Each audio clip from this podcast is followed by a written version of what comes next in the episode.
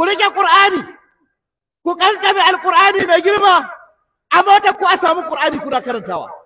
A gidajen ku a samu qur'ani kuna karantawa a ofisoshin ku qur'ani kuna karantawa.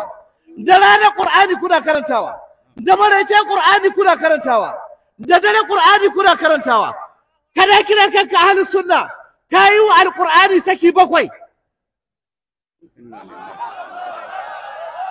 Dan me ba za a halakar da kai cikin sauƙi ba? Dan ba za ka zama cikin sauƙi ba? Karanta alqur'ani mai girma.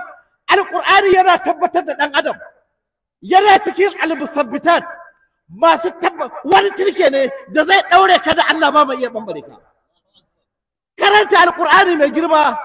Turke ne da zai daure ka. Kamar yadda kalmar shahada za ta daure ka da Allah. Babu mai iya raba ka da Allah. Ana rabba je ka cikin suratul furqan.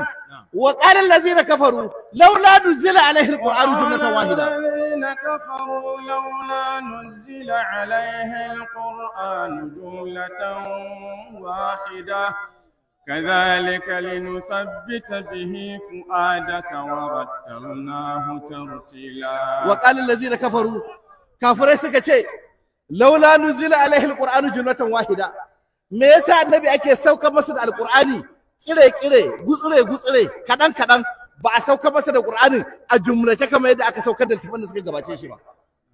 Sai Allah ya ce kazalika ai nazzalnahu kazalika. Mun saukar da alqur'anin haka linusabbita bihi fuadak. Dan yi amfani da alqur'anin mu tabbatar da zuciyarka.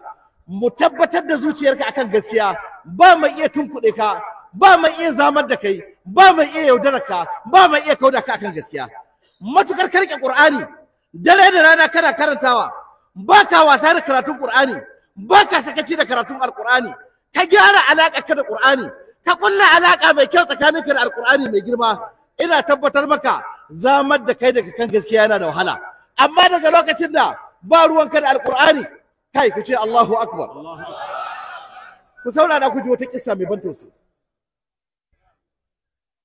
An gama sallah a masallaci. Daga cikin mamu masu ƙoƙari 'yan sahun gaba. Ya zo ya ce liman ina so ka zo gidana. Ya ce saboda me? Ya ce na